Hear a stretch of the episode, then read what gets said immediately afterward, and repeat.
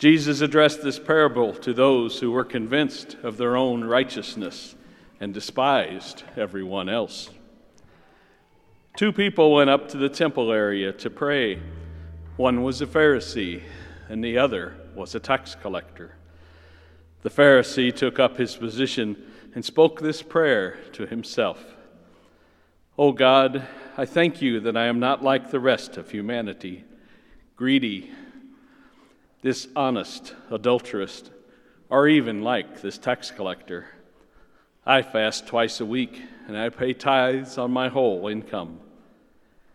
But the tax collector stood off at a distance and would not even raise his eyes to heaven, but beat his breast and prayed, O God, be merciful to me, a sinner. I tell you, the latter went home justified, not the former. For whoever exalts himself will be humbled, and the one who humbles himself will be exalted. The Gospel of the Lord. Praise, Praise to you, Lord Jesus Christ.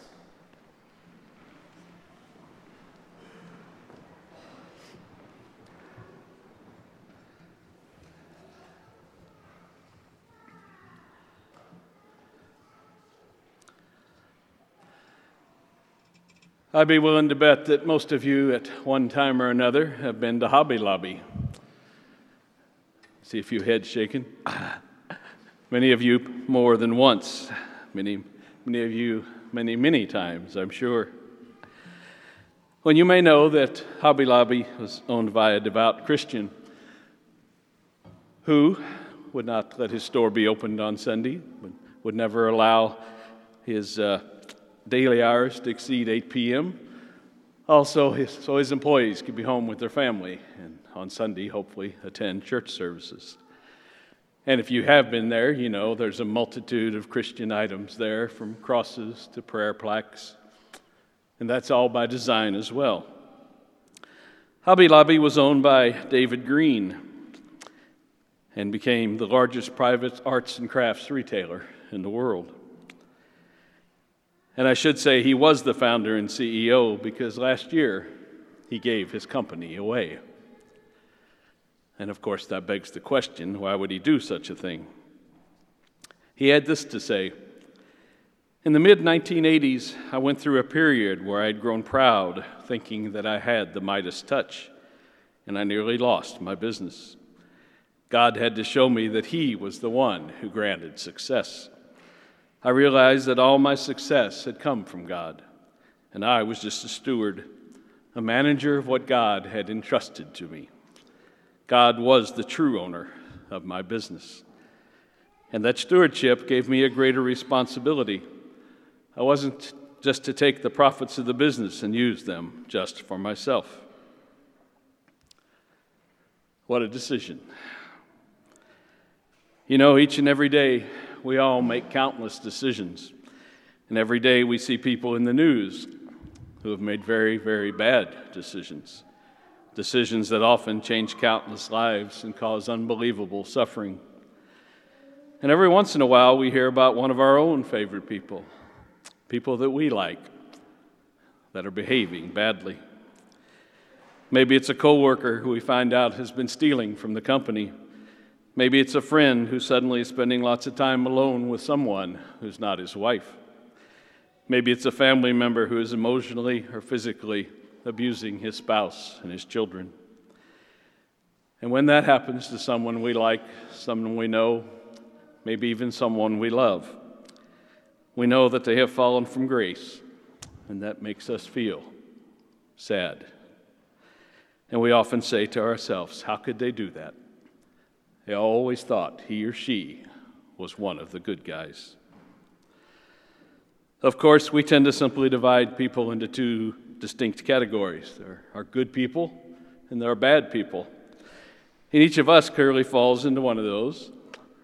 We are moral or immoral, loving or cruel, generous or stingy, honest or dishonest. And since there's only those two options to choose from, most of us absolutely have no trouble putting ourselves in that good category. We work very hard to keep ourselves good, but doing what I like to call moral gymnastics. Somehow we make our own dishonest, selfish, and immoral decisions seem not near as bad as other people's. We convince ourselves that the lies we tell are simply stretching the truth. We defend our own lack of generosity as simply planning for our future. We call our immoral acts and choices freedom. And we get so good at these moral gymnastics, we almost never consider ourselves to be the problem. We don't have anything to do with what's wrong in our world and in our society. We really don't need to change. After all, we're one of the good guys. And after determining that we are good guys and justifying our own not so moral actions and inactions, what do we do? Many times, I'm afraid, we're like the tax collector. We come to church to thank God, to thank Him that we're not like the rest of humanity. And my friends, that puts us in a very select group, one which gets lots of special attention from Jesus in sacred scripture. Unfortunately, it's just about the only group that Jesus seems to have a real serious problem. Because you see, tax collectors, prostitutes, lepers, immigrants, thieves, even murderers, Jesus seems to easily accept them. He's kind to them, he compassionately reaches out to them, and he draws close to them, despite society turning away from them. But what of us who are convinced of our own goodness, convinced of our own righteousness, convinced of our own moral superiority? Well, it seems that Jesus has a great problem with anyone who thinks that way. They're about the only people in Scripture to whom Jesus really gives the piece of his mind. People who harbor thoughts like that disappoint him and can even make him angry. And that, my friends, should tell us all something. Yes, the Pharisee praying in today's gospel, he had it completely wrong. Way too often, I'm afraid, though we might get it wrong as well. The one who had it right was the tax collector who stood off at the side, afraid to even re- raise his eyes to heaven. And there was only one thing that weighed heavily on his conscience Oh God, be merciful to me, a sinner. The fact is, there really aren't simple good people and bad people. There are sinners, and there are more sinners. There are people who sometimes make bad decisions, people who do the wrong thing, sometimes over and over again. There's a very thin line between the simple prayer of the tax collector and the arrogant prayer of the Pharisee. That line is what we actually call humility. And it takes great humility to get rid of the Pharisee that's within each of us. I don't think any of us can pretend that we have never thought of ourselves as superior and better off than others. And how often have we condemned our neighbors simply because we believe we are smarter or we make better decisions? Sometimes I've heard people say, well, look at him. He can't even manage his own family.